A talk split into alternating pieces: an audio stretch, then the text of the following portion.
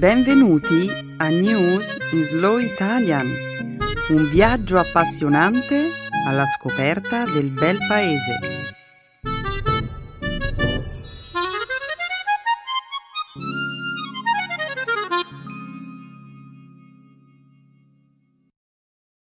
Oggi è giovedì 29 giugno 2017. Benvenuti al nostro programma settimanale News in Slow Italian. Un saluto a tutti i nostri ascoltatori. Ciao Benedetta, un saluto a tutti. Nella prima parte del programma oggi parleremo della multa imposta dall'Unione Europea a Google in relazione al suo servizio di shopping. Continueremo poi con i risultati di un recente sondaggio condotto dal Pew Research Center sulle opinioni degli abitanti di diversi paesi del mondo a proposito del Presidente degli Stati Uniti.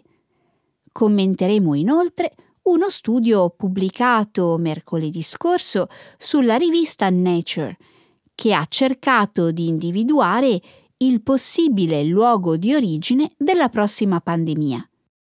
Infine, concluderemo questa prima parte del programma in tono più leggero, con una notizia che arriva dall'Italia, dove un aeroporto ha deciso di applicare un'eccezione alla rigorosa normativa vigente in tema di liquidi trasportabili nel bagaglio a mano. Oggetto dell'eccezione la salsa al pesto. Questa è una notizia che renderà felici tutti gli amanti del pesto che visiteranno questo aeroporto. Ma cambiando argomento, Benedetta, immagino che nei prossimi giorni riceveremo un bel po' di mail dai nostri ascoltatori. E perché lo dici, Stefano? Ok, fammi pensare. Mm, ti riferisci alla notizia sul presidente Trump? Esatto. Che ne dici? Eh, scegliamo questo tema come feature topic per la nostra sessione di Speaking Studio? Mm, in realtà io vorrei proporre la notizia sui luoghi di origine della nuova pandemia come feature topic. Oh certo, è un argomento molto interessante e un'ottima occasione per eh, esplorare nuovi vocaboli. Benissimo Stefano. Continuiamo a presentare il programma di oggi. La seconda parte della trasmissione sarà dedicata, come sempre, alla cultura e alla lingua italiana. Nel segmento grammaticale oggi impareremo a conoscere i comparativi di uguaglianza. Infine concluderemo il nostro programma con una nuova espressione italiana, uscire dai gangheri. Un'ottima selezione di argomenti, come sempre. Io sono pronto per dare inizio alla trasmissione. Eh, se anche tu lo sai, Benedetta. Sì, certo. Cominciamo.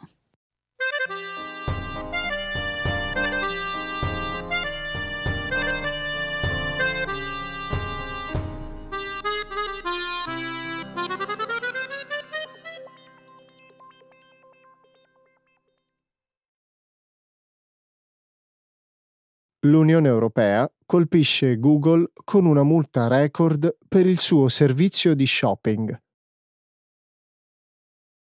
Lo scorso martedì la Commissione europea ha multato Google per 2,4 miliardi di euro. L'accusa per Google è quella di avere abusato del proprio potere, posizionando il proprio servizio di confronto delle proposte di shopping al vertice dei risultati di ricerca su Internet. L'ammenda, la più alta mai emessa nell'ambito di un caso antitrust di questo tipo, rappresenta una cifra più che doppia rispetto alla sanzione più alta precedentemente emessa. Margrethe Vestager, il commissario per la concorrenza dell'Unione Europea, ha affermato che favorendo il proprio servizio di shopping, Google ha negato ad altre società la possibilità di competere in base ai propri meriti e di innovare e ha negato ai consumatori europei i vantaggi della concorrenza, della scelta e dell'innovazione. Con il suo servizio di shopping, Google mette in evidenza i prodotti dei suoi inserzionisti nella parte superiore o laterale delle pagine dei risultati della ricerca, rendendoli quindi più visibili rispetto ad altri risultati. Google ha ora 90 giorni per rispondere alla sentenza e proporre una soluzione che offra parità di trattamento ad altri servizi di shopping presenti in Europa. In caso contrario, potrebbe subire ulteriori sanzioni. La società ha reso noto che probabilmente presenterà un ricorso in appello. Io non so che pensare di questa notizia, Benedetta. Google fornisce un servizio che per molti di noi è fondamentale, la ricerca online, e lo fa gratuitamente. Che cosa c'è di sbagliato se poi nei risultati di ricerca eh, dà maggiore rilevanza a prodotti dei suoi inserzionisti? Mm, da come la vedo io, la Commissione europea sta sottolineando il fatto che la posizione di un messaggio nei risultati di ricerca influenza notevolmente la probabilità di cliccare su quel messaggio. Sì, è vero. Eh, se le persone vedono ciò di cui hanno bisogno all'inizio di una pagina, eh, come nel caso di consigli per lo shopping di Google, poi è improbabile che cerchino altre opzioni. E tu non pensi che questo metta le altre aziende in una condizione di svantaggio? Non lo so, ma tutto questo rappresenta davvero un danno per i consumatori? I consigli per lo shopping di Google includono spesso delle recensioni sui prodotti o indicano l'indirizzo di un negozio. Questi servizi sono davvero utili. Inoltre, alcune delle società che pubblicizzano su Google sono piccole e non potrebbero competere con i grandi siti di e-commerce come Amazon o eBay. Le piccole imprese sono una minoranza, Stefano. Io di solito vedo i nomi di grandi aziende nei consigli per lo shopping di Google. Sono quelle che hanno più soldi per la pubblicità. Questa dinamica può danneggiare le piccole imprese.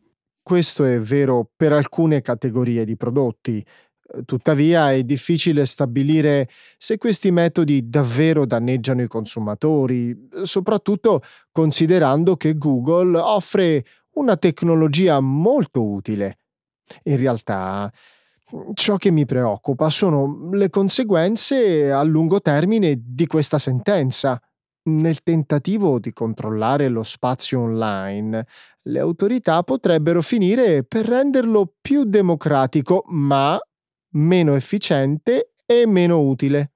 Beh, Stefano, questo è uno dei tanti modi di vedere il problema.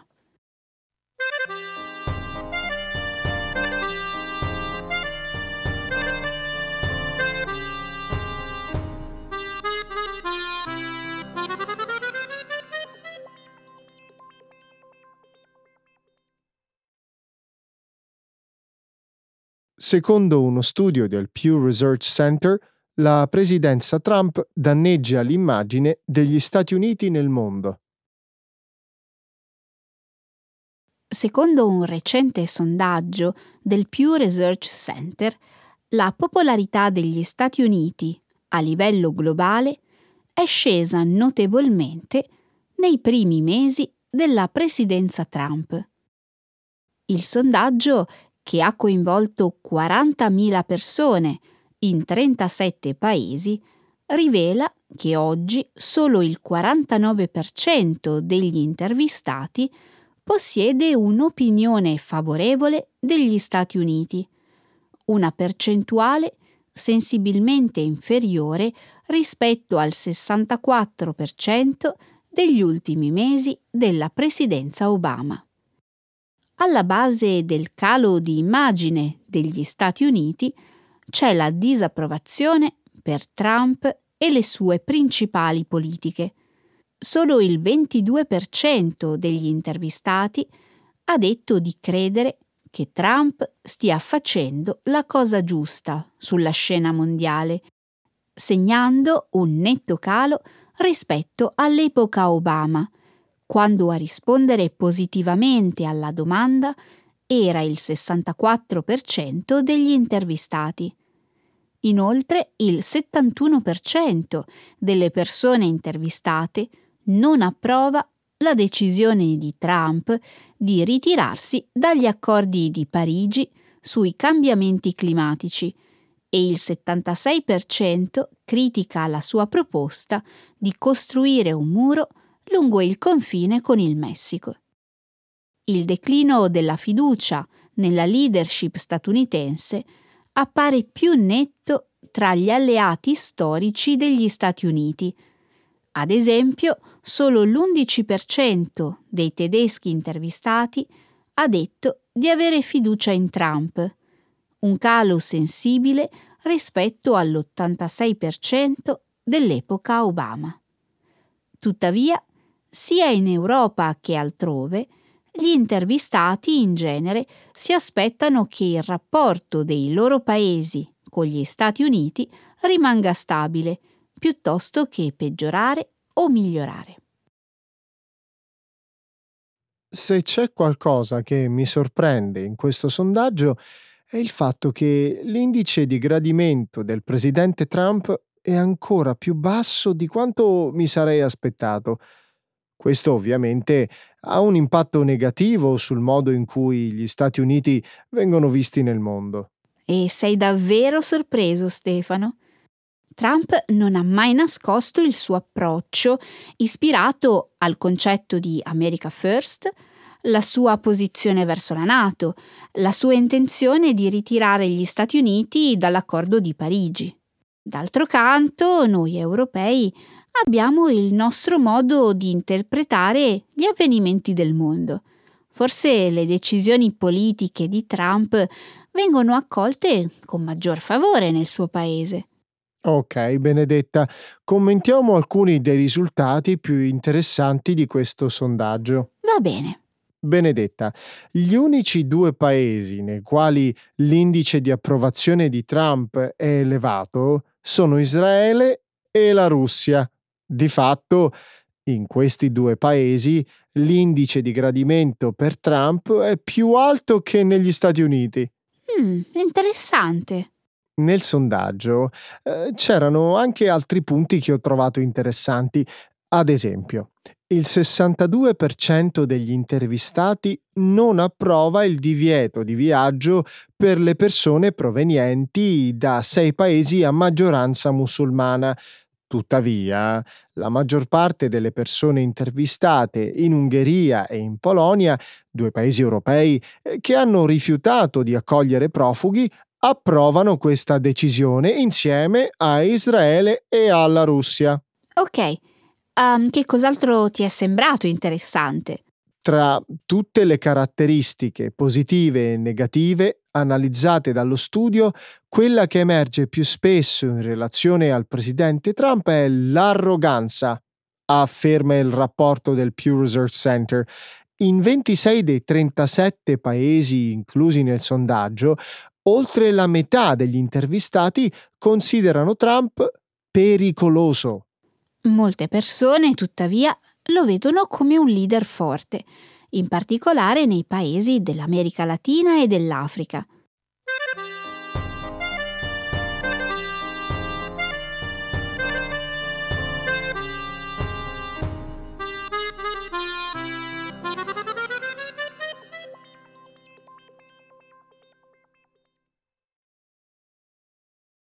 La scienza cerca di individuare il possibile punto di origine di una futura pandemia.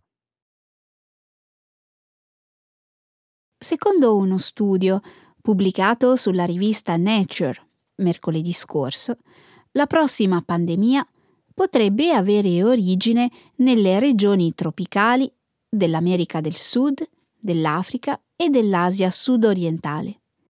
Utilizzando i dati attualmente esistenti sulle specie animali portatrici di virus capaci di infettare gli esseri umani, un gruppo di ricercatori della EcoHealth Alliance, un'organizzazione con sede a New York, ha creato una serie di mappe con l'obiettivo di individuare il focolaio della prossima epidemia globale. Dato che si ritiene che virus come l'Ebola e l'HIV abbiano avuto origine tra gli animali, la possibilità di stabilire dove e come altre malattie simili possano diffondersi in futuro appare come una priorità della massima importanza. I ricercatori impegnati nel progetto hanno analizzato 586 virus che infettano diverse specie di mammiferi, tra i quali l'uomo. Utilizzando un modello predittivo, i ricercatori hanno cercato di identificare quali siano le specie che presentano maggiori probabilità di veicolare virus attualmente sconosciuti, che potrebbero in futuro diffondersi dagli animali agli esseri umani. In base al modello è emerso che nella parte settentrionale del continente sudamericano i maggiori rischi di infezione vengono dai pipistrelli, mentre in altre regioni del Sud America, così come in diverse aree dell'Africa e dell'Asia, sono i primati e i roditori a rappresentare la maggiore fonte di rischio. I ricercatori hanno osservato che la deforestazione e la penetrazione nelle foreste pluviali aumentano i rischi di contagio, perché mettono gli esseri umani a contatto con la fauna selvatica. Ridurre al minimo queste attività potrebbe aiutare a prevenire nuove pandemie in futuro.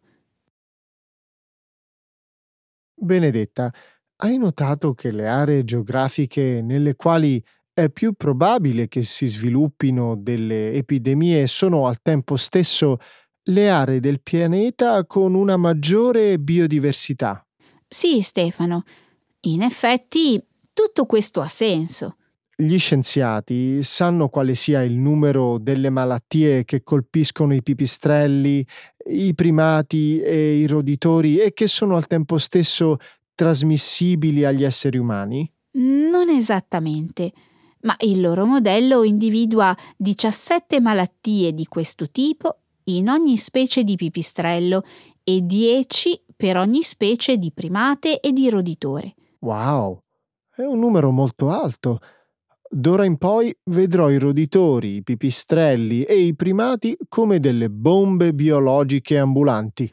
Oh Stefano, non essere così drammatico. Ad ogni modo, sono d'accordo con te sul fatto che dobbiamo prendere dei provvedimenti per evitare che queste malattie possano diffondersi. Certo, ma che tipo di provvedimenti? La tua in effetti è un'ottima domanda. Prima di tutto dovremmo cercare di capire quale sia il livello di vulnerabilità degli esseri umani a questi tipi di virus. In altre parole, il semplice fatto che un virus possa essere trasmesso dagli animali all'uomo non implica che questo virus possa anche causare delle epidemie. Ok. E poi? Poi dovremmo cercare di capire come questi virus si possano trasmettere da essere umano a essere umano, nel caso una persona abbia contratto una malattia.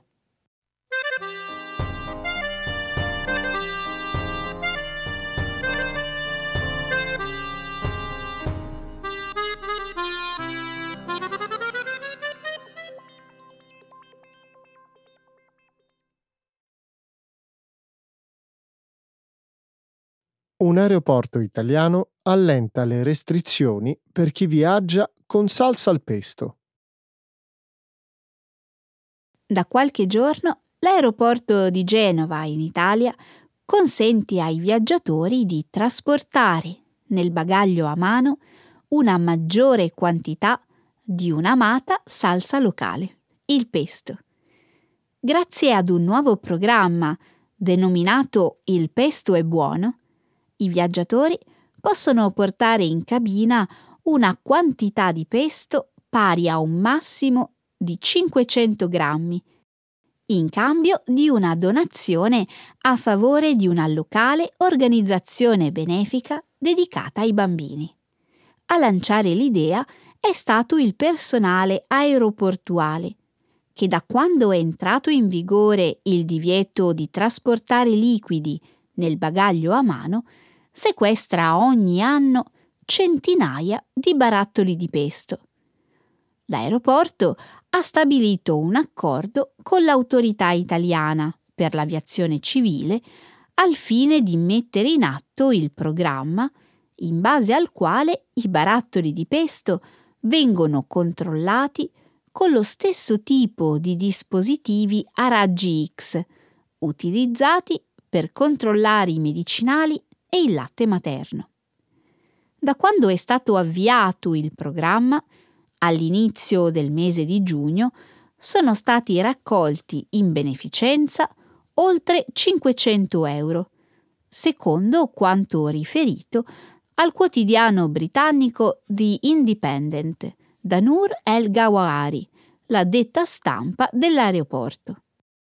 I genovesi hanno accolto con favore le nuove regole. Ogni famiglia ha la propria ricetta per fare il pesto e poter portare in regalo agli amici un vasetto di pesto fatto dalla mamma o dalla nonna è una cosa che viene sentita come importante, ha detto Elga Wawari. Un'idea geniale. Ora sarebbe bello che gli aeroporti italiani decidessero di attenuare le restrizioni anche per l'olio d'oliva, il vino, il gelato. Forse in futuro, Stefano. El Gawahari ha detto che in questo momento l'annullamento delle restrizioni relative ad altri oggetti non è in programma. Ma questo è comunque un buon inizio, no? Certamente, è bello vedere che l'aeroporto ha deciso di adottare un approccio logico. In questo modo è possibile ridurre gli sprechi, aiutando al tempo stesso un'associazione benefica che organizza viaggi per i bambini malati al fine di consentire loro di ricevere all'estero le cure di cui hanno bisogno. Come può non piacere un'iniziativa di questo tipo? Sono d'accordo. Inoltre questa iniziativa avvantaggia anche i commercianti locali prima che entrasse in vigore la nuova regola. I turisti preferivano non comprare il pesto prima di mettersi in viaggio. Beh, io mi auguro che il successo di questo programma possa motivare gli aeroporti di altri paesi ad adottare misure simili. Tu, Stefano, che cosa vorresti portare con te? Hmm. Eh, mole dal Messico, um, una salsa al curry dalla Thailandia, um, un bel po' di cose. È sempre bello portare a casa una specialità locale dopo un viaggio, non è vero?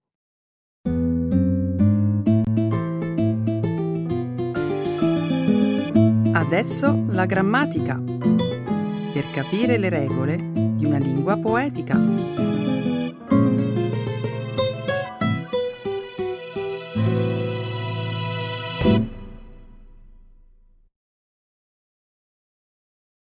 Comparatives Expressing Equality. Sul sito della CNN ho trovato un articolo tanto divertente quanto curioso sulle 10 cose che gli italiani sanno fare meglio di ogni altro popolo. Alcune peculiarità sono ovvie, una però mi ha davvero stupito. Mi ha incuriosito. Dimmi di più pare che siamo bravissimi a insultare e dire parolacce. Non molto edificante come qualità distintiva, vero? Gli italiani quando imprecano non usano solo le parole, ma anche i gesti. E per questo, secondo l'articolo, risultano essere tanto intimidatori quanto artistici. Per quanto sia assurdo, credo che sia vero. Pensa agli insulti che gli italiani si scambiano quando guidano, sono bloccati nel traffico o sono allo stadio a guardare una partita di calcio. Per quanto non sia bello ammetterlo, siamo davvero creativi nel prenderci a male parole. Verissimo. Mi è capitato diverse volte di vedere persone perdere la pazienza per la strada e sfogare la propria frustrazione imprecando, gesticolando e sbraitando dal finestrino contro il malcapitato di turno. Mm, onestamente detesto questa propensione degli italiani all'insulto. Ci fa apparire tanto insensibili quanto maleducati. Sono assolutamente d'accordo con te. Vuoi sapere adesso eh, quali sono le reazioni più diffuse delle vittime di insulti? Un quotidiano italiano tempo fa ha stilato una lista molto accurata. Sul serio? Dai, sentiamola. Alcuni arrossiscono e si scusano, la maggior parte invece risponde agli insulti alzando il dito medio. Altri preferiscono applaudire ironicamente, altri sbraitano e inveiscono a loro volta. E tu che fai quando ti insultano? Io? Non faccio proprio niente. Generalmente preferisco ignorare i maleducati. Fai bene. Lo storico d'arte e fotografo Russell Lyons diceva a questo proposito che l'unico modo elegante per mandar giù un insulto è ignorarlo. Se non potete ignorarlo, rispondete per le rime. Io questo non lo saprei fare. Beh, allora, se non potete rispondere per le rime, prendetelo in ridere e se non potete prenderlo in ridere, probabilmente ve lo siete meritato. Grazie del consiglio, Stefano. Conosci questo argomento così bene come se fossi un esperto. Dai, non fare quella faccia, ti sto prendendo in giro. Non lo avevo capito. Ho un'altra notizia da condividere con te. Sai che nella Basilica di San Clemente a Roma c'è un'iscrizione in volgare italiano del IX secolo d.C. È considerata la prima frase italiana di senso compiuto. Per questo motivo è tanto importante quanto interessante, sia dal punto di vista storico che culturale. Non capisco cosa c'entri questa iscrizione con la predisposizione degli italiani all'uso delle parolacce. C'entra, c'entra.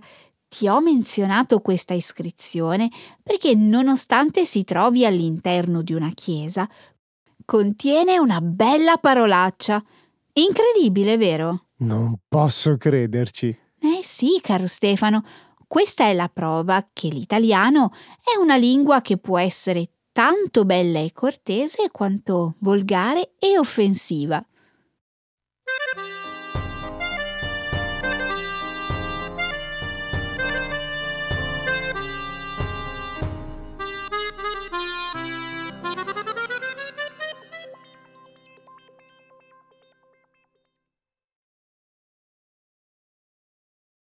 Uscire dai gangheri. To lose one's temper. Ti va se parliamo di clima adesso? Come sai bene, uno dei più grandi problemi dei nostri tempi riguarda i cambiamenti dovuti al surriscaldamento della Terra per effetto dei gas serra. Lo so bene, purtroppo è un grande problema per l'umanità. Ciò che mi fa uscire dai gangheri è che, sebbene ci sia consapevolezza dei danni provocati dalle emissioni inquinanti, molti paesi continuano a non volere affrontare seriamente questo problema. Beh, eh, l'accordo di Parigi del 2015 ha sancito che le emissioni di gas serra devono essere ridotte tempestivamente. Ben 195 paesi lo hanno sottoscritto questo significherà pure qualcosa. È decisamente un passo avanti nella lotta all'inquinamento. Certo che lo è, ma è necessario fare di più. I paesi più industrializzati devono impegnarsi maggiormente per ridurre l'uso dei combustibili fossili, preferendo fonti di energia pulita. Capisco che questo sia un argomento che ti faccia uscire dai gangheri, ma devi riflettere sul fatto che certi cambiamenti non avvengono dall'oggi al domani. Lo so, lo so, ci vuole del tempo. Esatto. Per capire con quale urgenza affrontare il problema dell'inquinamento è necessario continuare a monitorare i cambiamenti ambientali. L'Italia, per esempio, un po' di tempo fa ha pubblicato il primo rapporto sul capitale naturale. Rapporto sul capitale naturale? Ma di che cosa parli? Spiegati un po' meglio. Te lo spiego subito. Monitorando i diversi ecosistemi lungo la penisola italiana, eh, si è cercato di stimare il danno economico provocato alla natura dall'inquinamento. Ciò che non è venuto fuori è il ritratto di un paese in bianco e nero. Che intendi dire? Che a fronte di miglioramenti di alcune aree è stato segnalato un peggioramento del capitale naturale umano. Sai a cosa mi riferisco? Mm, assolutamente no. Parlo ad esempio dell'espansione delle superfici a uso urbano, ovvero aree coperte permanentemente da asfalto e calcestruzzo e che sono causa di degrado ambientale. Ah, adesso ho capito. Un altro caso di degrado ambientale è quello relativo all'inquinamento dei mari. Sembra che sul piano chimico il 40% dei nostri mari sia stato valutato in non buono stato. Addirittura il 40%. Ma è tantissimo. Non dirmi che questa notizia non fa uscire dai gangheri anche te. Ma certo che mi fa uscire dai gangheri. Le brutte notizie non sono finite però. Le temperature, per esempio, in Italia negli ultimi 50 anni sono aumentate più che in altre nazioni. Nelle stazioni alpine si sono registrate temperature da record. Che disastro! Mi viene quasi da piangere. Non disperare, ci sono anche delle notizie positive. Metà del totale dei fiori di tutta Europa continua a crescere nelle nostre terre a eccezione dei centri urbani, la qualità dell'aria è migliorata. Sono cresciute anche le aree forestali e il numero di aree protette, sia terrestri che marine.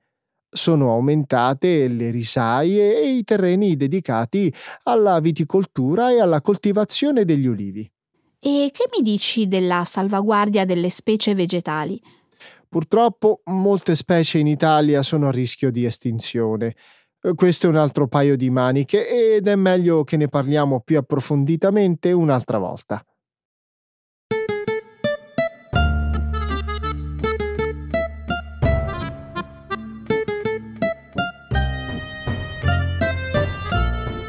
Ok Stefano, anche questa volta tempo finito.